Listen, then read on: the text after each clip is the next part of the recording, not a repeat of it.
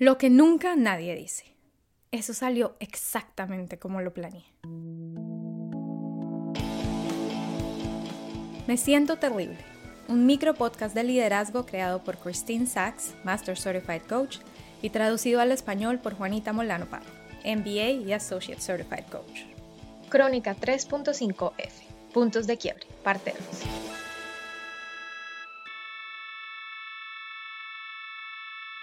Estoy en una especie de pelea con un colega.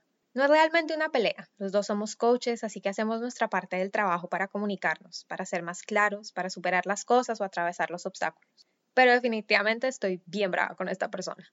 Y entonces me hizo pensar, ¿qué haces cuando llegas a tu punto de quiebre y la otra persona llega al suyo? Y no hay necesariamente una relación jerárquica. Si eres jefe de alguien o padre de alguien o hasta hija de alguien, las dinámicas de poder y cómo navegar esas relaciones tienen un marco un poco más claro.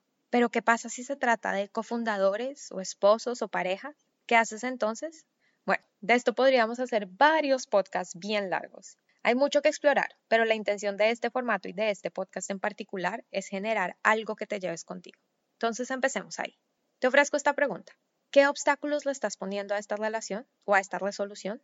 En mi experiencia como coach, el automático de las personas, lo primero que ponen sobre la mesa cuando me hablan de una discusión o de una pelea o un malentendido que no logran superar, es en qué la otra persona está equivocada o lo que está haciendo mal. Nunca se preguntan qué obstáculo están poniendo ellos mismos en el camino. A qué creencia, opinión, visión, perspectiva están tan apegados que no logran escuchar lo que la otra persona está diciendo.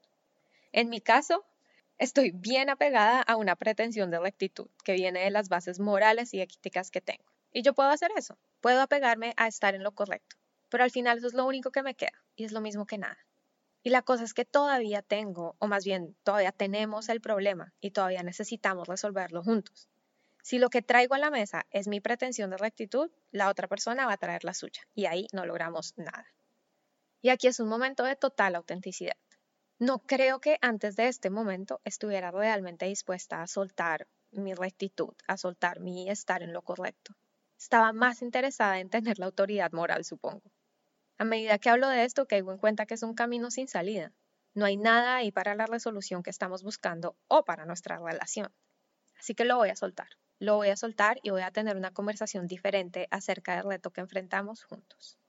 Entonces, el llamado a actuar. Pregúntate, ¿Qué estoy poniendo como obstáculo en el camino de realmente estar con esta persona y estar comprometida a atravesar el problema con ella? Cuando te hagas la pregunta, de verdad dale una mirada completa. ¿Es estar en lo correcto más importante que la resolución?